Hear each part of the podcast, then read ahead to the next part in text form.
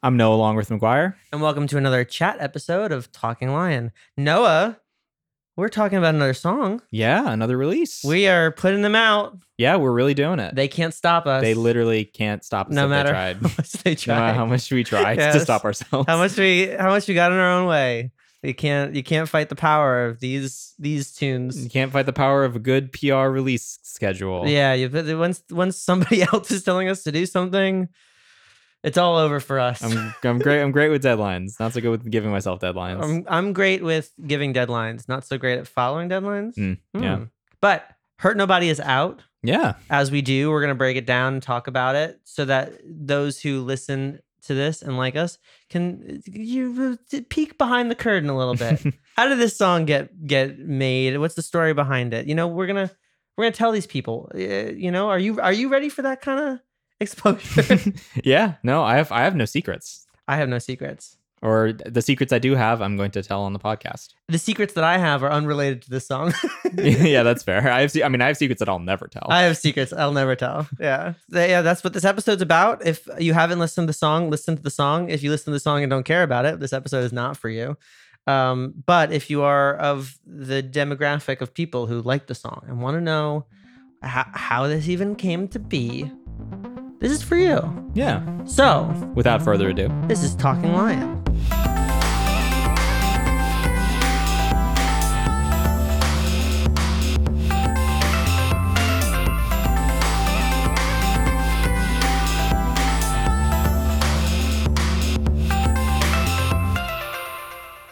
All right, so Hurt Nobody. Hurt Nobody. We only did start that one in 2017, didn't we? Yeah, must have been 2017. Actually, I don't know when it was. It must have been later in the year because I was going back and looking for pictures of the room at the time, and as I was revisiting it, I remembered that I had two eras in that studio room. It was just my bedroom. You had bed on the wall. I had bed on the wall. I had bed on the corner. Yeah, exactly. I had bed on the left side, and then bed on the right side. I don't know.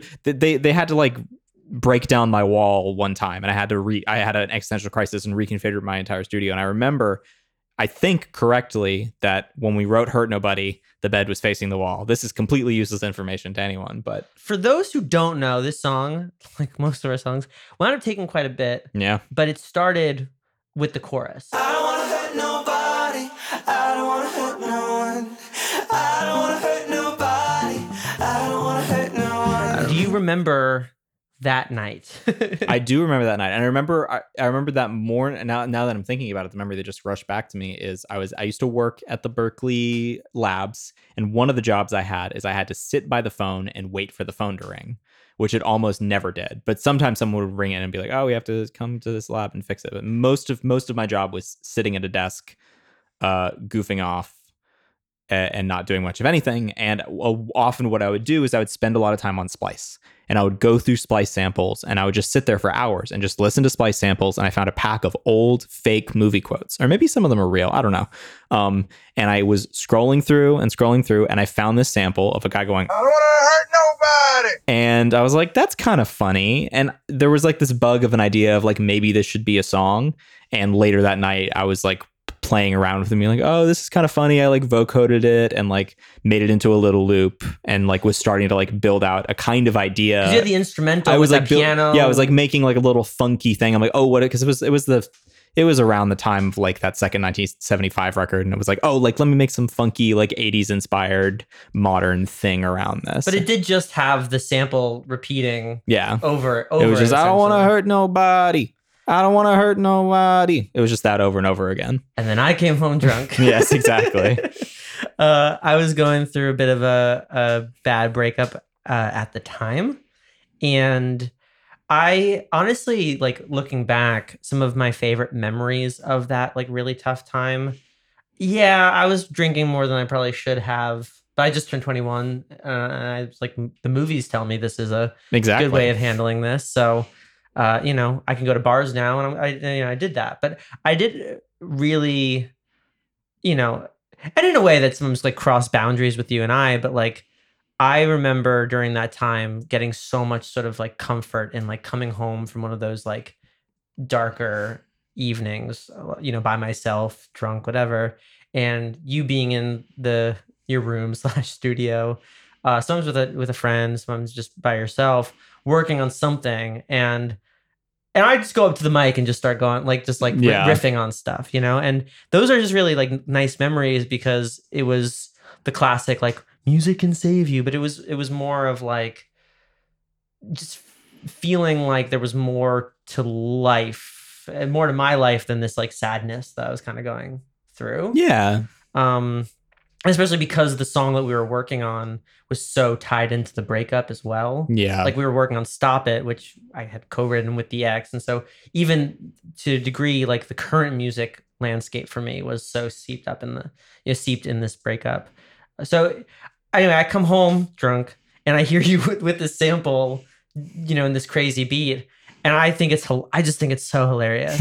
I think it's so fun. So I go up to the mic drunk, and I'm pretty sure just sort of laid down the chorus. Yeah, pretty much. I just was like, I don't want to hurt nobody. I don't want to hurt no one. And then I don't know where don't mind if my hands are bloody as long as it's not my blood. I remember there was some deliberation about that. There was definitely some writing that happened, but it happened pretty organically. That was the thing, it happened that night. We were just sort of riffing and having fun. What I know was that I walked into the room to this funny sample, and by the next morning we had this chorus that we really liked, which is such a fucking death knell for us, apparently. Yeah, truly. So honestly, that night is a bit of a blur for me. Do you remember more detail? Not really. I mean, I remember tracking the vocals. I remember doing a lot. I remember you wanting to track a bunch of harmonies and stacking up a couple layers and being like, oh, he's drunk, we're probably going to redo it. And the funny thing is those are the vocals that are in the record. At a certain point, the thing sat on a hard drive for so long that it was just it has this nice, messy, fun quality to it that I think we ended up bringing into the song. Oh yeah. That kind of drunken party, you're just kind of singing in this carefree kind of way, I think is integral to the record itself, actually. Well, I think that the irony is that we, when we realized that we had this chorus that we really cared about and really connected to, and we connected to it because it was I felt kind of the first time, one, that I'd written a chorus. Right. That I thought was good. That wasn't just O's, Right. Or a drop or something like that. The second was that it felt probably the closest to closing that gap of what I like and what I listen to. What I make and what I listen to. But also that here's this really great concept, this really cool, this cool, breezy, fun, energetic chorus. And I then felt this responsibility to write a verse that was reflective of how I was feeling, and I really feel that pressure on it, and not realizing what the song actually it took literally years to realize what the song was, which was that it was fun. Yeah. I tried writing around this song. I wrote many verses. I remember I'm now getting a memory of sitting in the cabin in Big Bear working on the Harbor EP, or whatever we were working on. Yeah, whatever we were working on at the time. Which is how we got What I Get and We're Fine. And one of the writing exercises we did in that space was trying to write the verse for Hurt Nobody. There were so many times when Hurt Nobody was gonna be the next single. I mean, there was another time later in the year or earlier in the year where it was this is coming out, we got to finish it. Oh, I remember being in the first spot that we moved in LA. Yeah. And I was the song, we got to write this. This is going to be our next single. So let's actually sit down and write it. I remember just I remember the opening line was call me bitter, but I got blindsided. Yeah, I remember this. This girl broke my heart again, or something it just wasn't good. But we brought in that was when we brought in Ariel Shrum. Yeah. To play trumpet. Right. Because we're we know it's gonna need trumpet, and maybe he was touring or something like that. So we recorded trumpet for this song that we didn't really have anything. Yeah. For. And we had because we're at that point there was an inkling of an idea that it was gonna be this noir, because I remember I went full LA noir for the bridge. Right. I remember I included some weird chords because I was like, oh, it's gotta feel like this kind of washed out jazz record.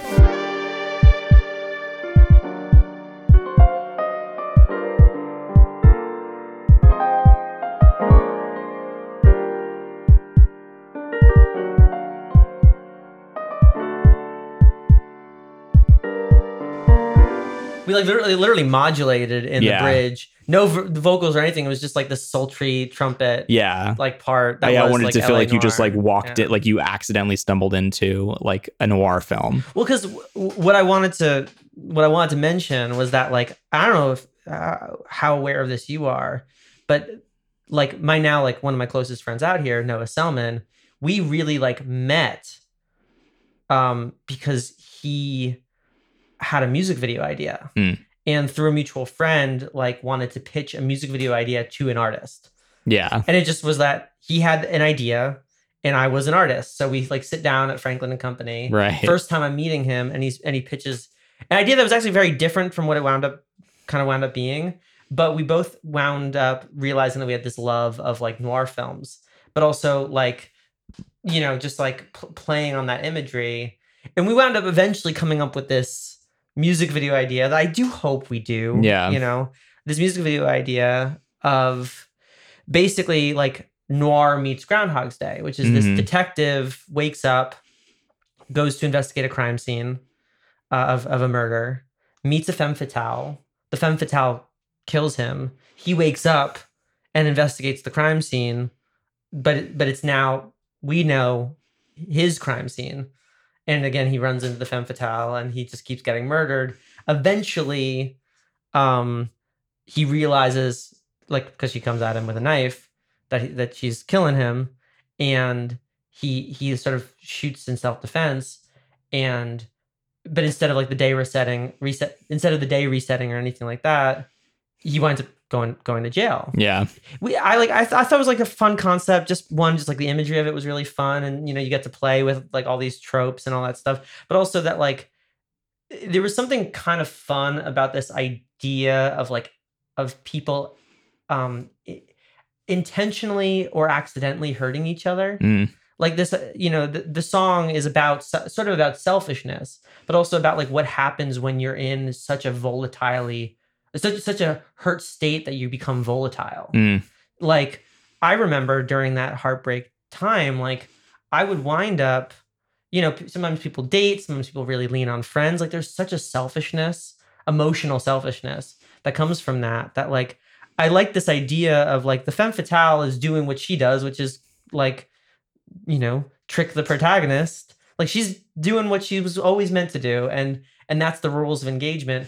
But, like, you know, his sort of hurt and his lack of, you know, emotional understanding is what gets him in trouble. Right. You know, and there was something that was kind of fun about that. But I was like, what if this is a noir film music video idea? And we tried to bring that into the song. So like the music video that doesn't exist for the song that hasn't been written. Yeah. Influenced earlier versions of the song then spilled into like what the song ended up being. Yeah. And what wound up making the song actually happen was, one, in those intervening years, we stopped trying to write things, just us. Yeah. When we got stuck. Yeah, for sure. Like we would bring things to our co-writer, Alex Venegas, and he would help just unlock things in us and ways of writing songs. Like, it's not, I don't think it's a coincidence that like our top song right now is Good. Right. Like, he helped us to, you know, like he. Yeah. Just, like to like bring enough of like a mediation and a pop sensibility and just like getting the juices flowing and making something that still feels like us, but has like really clear lines and like really like good melodies. So during the pandemic, we're thinking about the record that we wanted to make, like about Most Improved. We were also revisiting a lot of songs. And part of those revisitations led to different plans. Yeah. And part of those revisitations, you know, made us realize, well, you know what? We have no more excuses as to why Hurt Nobody doesn't exist. Like, we've written 400 songs now. Why can't we write this stupid song? Like, right. What's stopping us from writing this dumb song?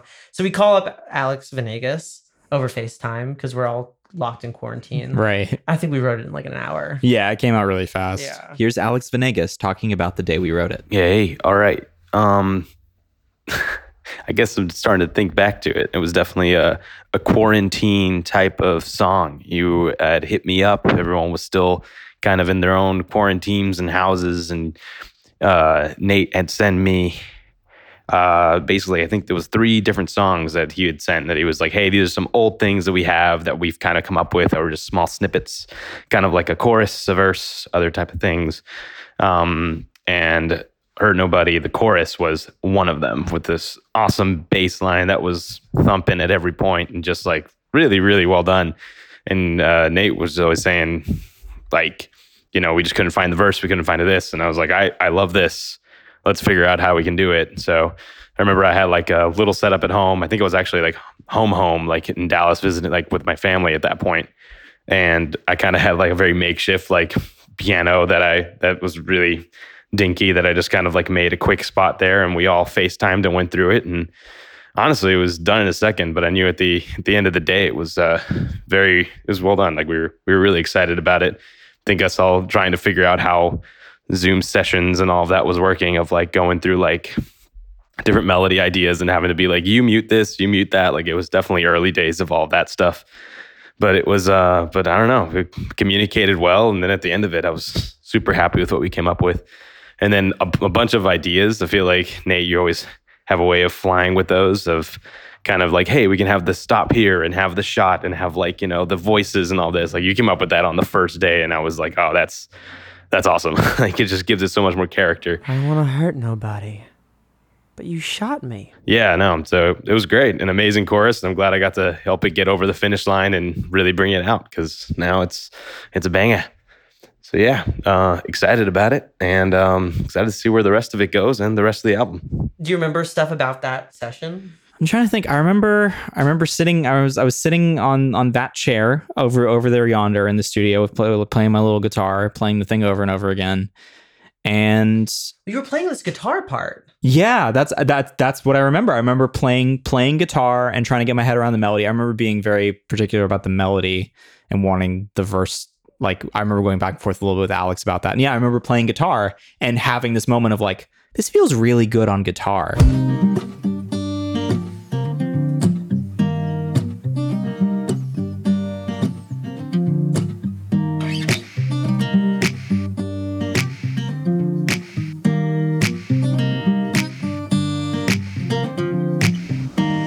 Because we had this otherwise the bass that was going on throughout the whole thing, but it was too punchy. It was too just like electronic and like especially at that point, like, and even more so now, we're starting to realize what we've now I think kind of fully realized that like Sleeping Lion feels really good with an acoustic guitar. Yeah, like it adds that something, that folk intimacy sensibility, almost, that intimacy, yeah. that like makes it feel right to us. So.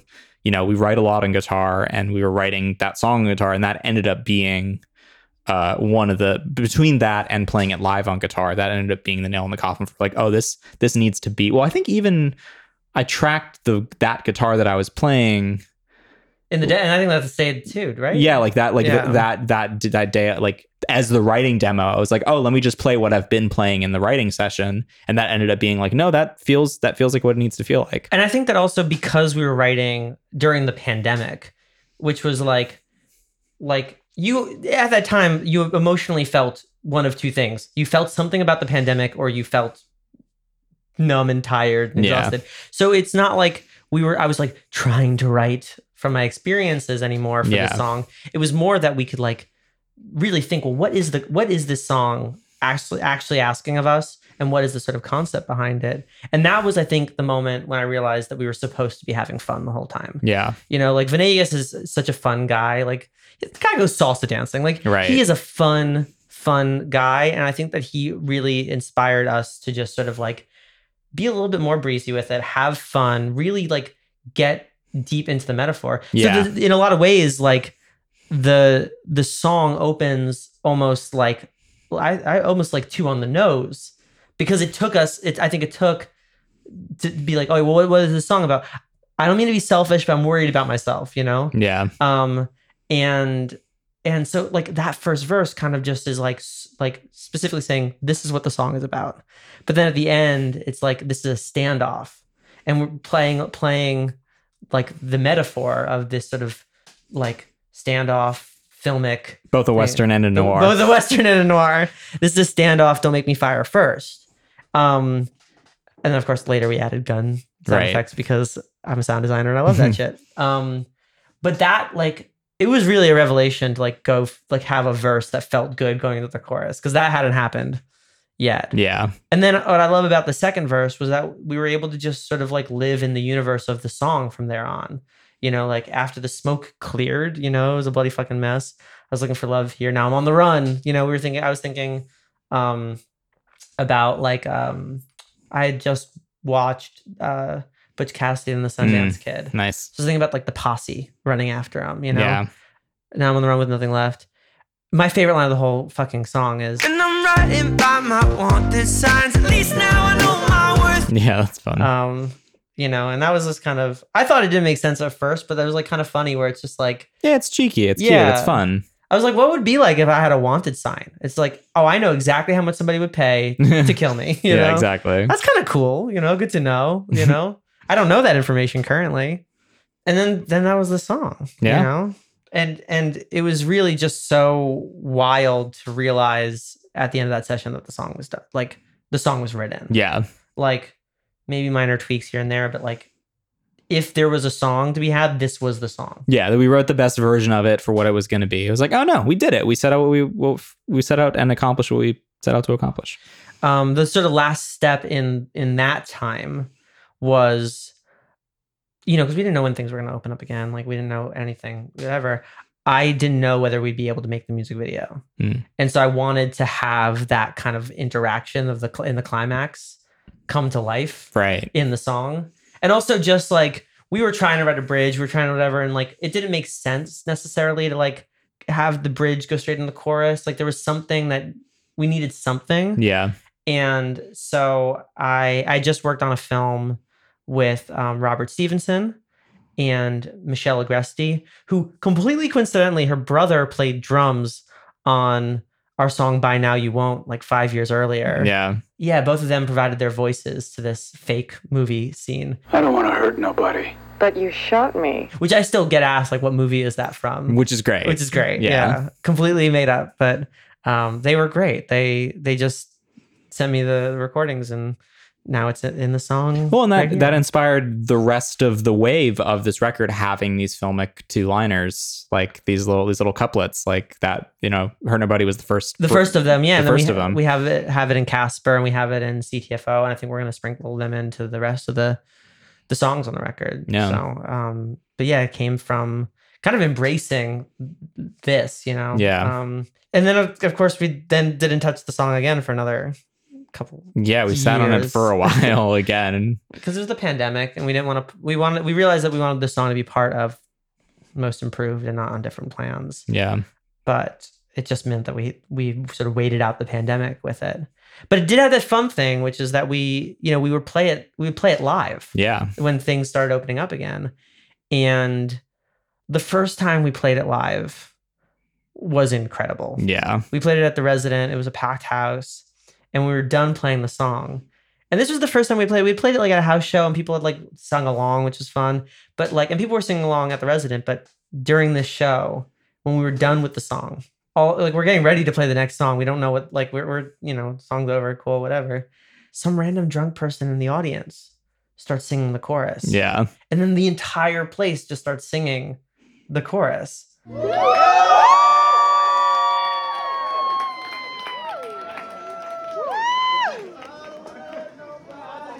I don't want to hurt no one. I don't want to hurt nobody. I don't want to hurt no one. But if I could hurt somebody, let it be because of love. I don't want to hurt nobody, as long as it's not my blood.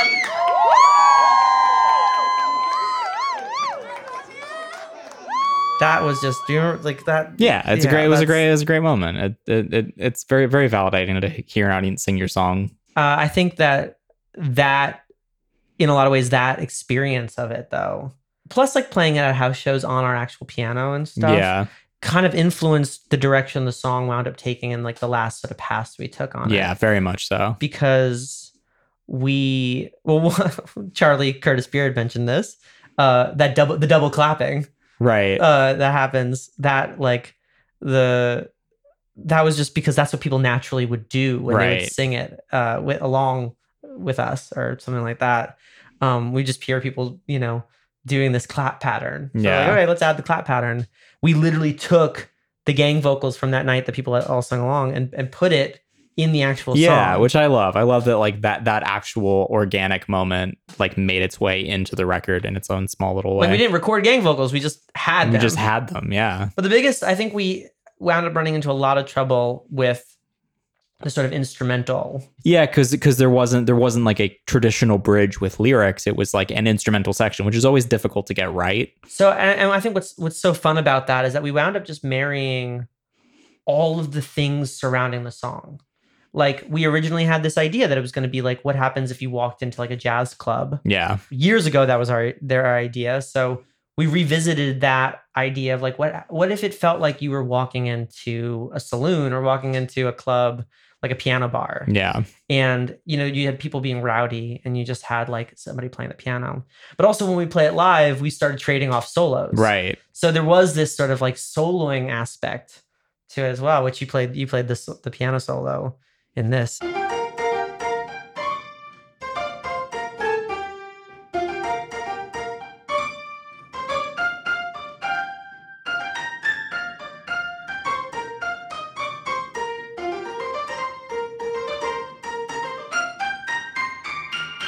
It's so good. It's fun. How did you get there? And how did you create that environment? Because like there's a lot of sound design and like making. Yeah, I remember. I mean, there was a lot that happened between the first pass of the bridge that I sent you and the second pass. But like it started like there was there were inklings of it, of like there was like maybe a stomp or maybe just a clap, or you know what it was? It was the rowdy. Actually, there's a rowdy clap sample that I love on Splice that has like people clapping and then people going like, hey, like in between the claps. And I've used it in a bunch of stuff. And as I was sitting there, I was like, you know what? That's what this needs. Like it needs like some sound design to like make it feel like people are listening to this piano. And then that opened the door, and then you were like, no, you need to go harder on that. Like you need more wallahs. Like you need to like go the full nine on it. Wallah is a sound designer insider term for like crowds of people, like, yeah, making noises. Yeah.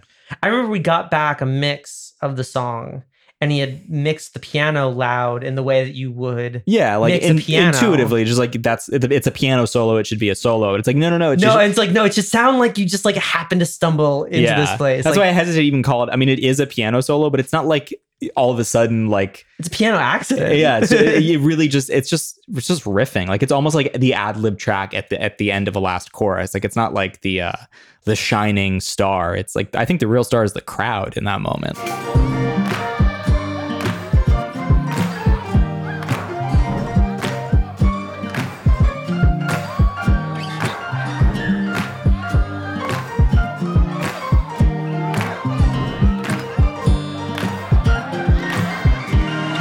I have both had the experience of like walking into a piano bar or walking into an establishment where there's like great music that nobody's really paying attention to. Yeah. And there was something that was like kind of fun about that moment where it's like you have this really dramatic, like very punchy, forward facing like song. And then all of a sudden it falls back and you're like in this environment. Mm-hmm. And then it gets back to like, you know, like us singing this, that, and the other thing, but like leading into this sort of movie quote, it's like almost taking a break from the song. Yeah. Like it let us have fun. It let the listener have fun. Like it doesn't need to have all this drama all the time. Like you're just suddenly in this environment where like everybody's just having a good time. Yeah. I think it would have been a lot cheaper if there was like a bridge where we continue to expand on the metaphor, because it's also like, you're very right. And you need breathing room. It's such an intense song. There's so much going on. There's so much coming at you. That yeah, it's the little cigarette break in the middle of the song. Or even like having the same, because the production is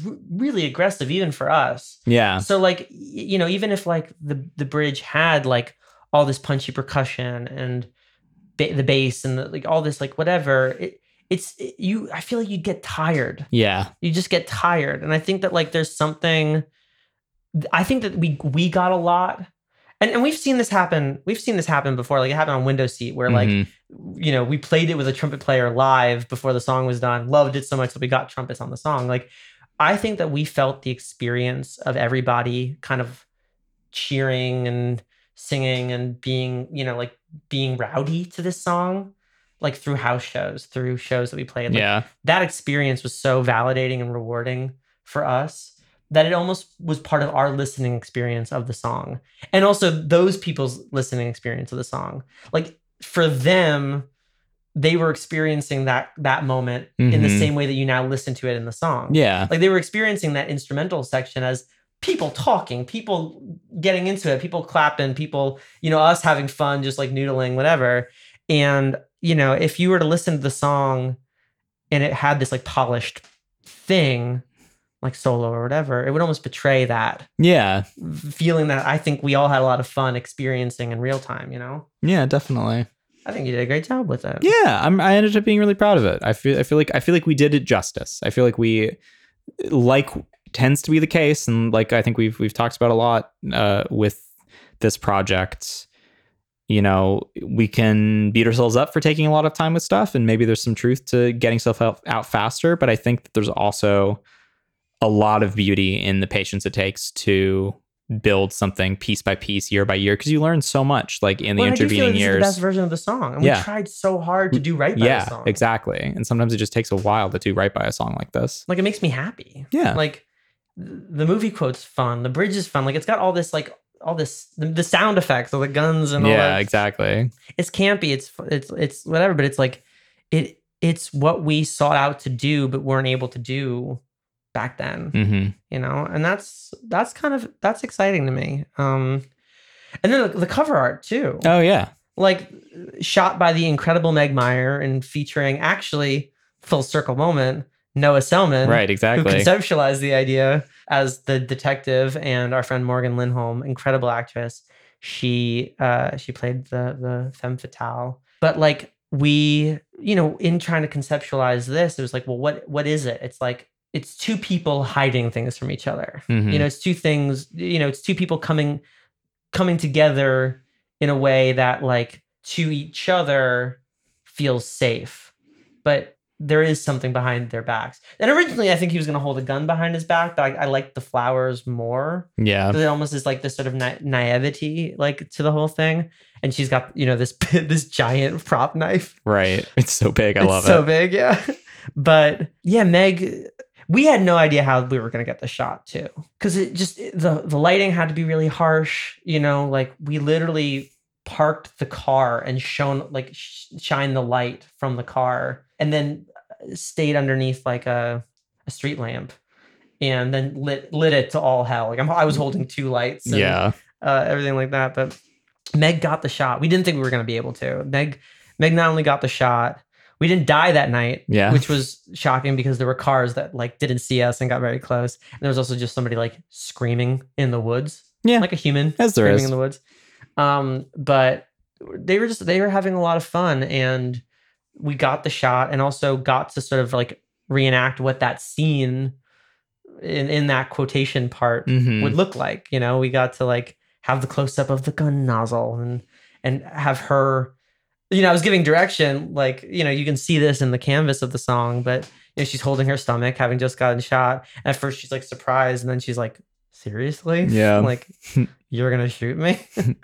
So we just got to have a lot of fun with the cover, but also, and like be able to like, that's the thing, is like every element of this song feels right to me. Like that was what we envisioned, like having this noir moment, and it's there. So very exciting how all those sort of pieces came together. Is there any like detail that you want to sort of highlight that we haven't sort of touched on, or any part of the production process that you feel like you deliberated on? No, I feel like it was what I like about it. I mean, the bridge took the most time, honestly. Like the bridge was probably the thing I spent the most time on.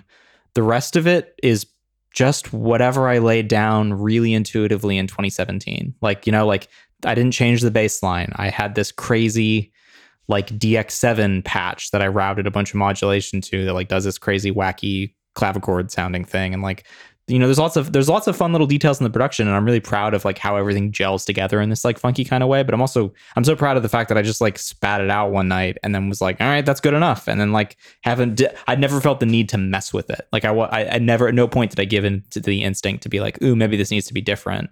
Like it really just was what it was. I think something we were really conscientious of while we were trying to wrap it, that like we were always running the risk of losing what made it special. Yeah, by definitely. Trying to edit our younger selves. Yeah, exactly. Know? Or try to like correct what we maybe, whatever, it's the sloppiness. It is the fun that we had in that night that I think drives so much of the song home, you know?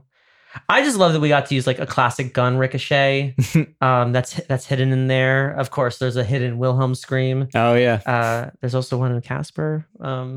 Nobody, you won't hear it, but it's there. And yeah, just like being able to sort of play into the tropes of this without it feeling, I don't know, too on the nose at any point. Or yeah, like, we just had fun. It was a fun record. You know, it's not like. So much of this record is like, there was this really hard time between 2019 and 2020 where everything changed for us. Right. We had to get over it and we had to grow up and here's all this like whatever.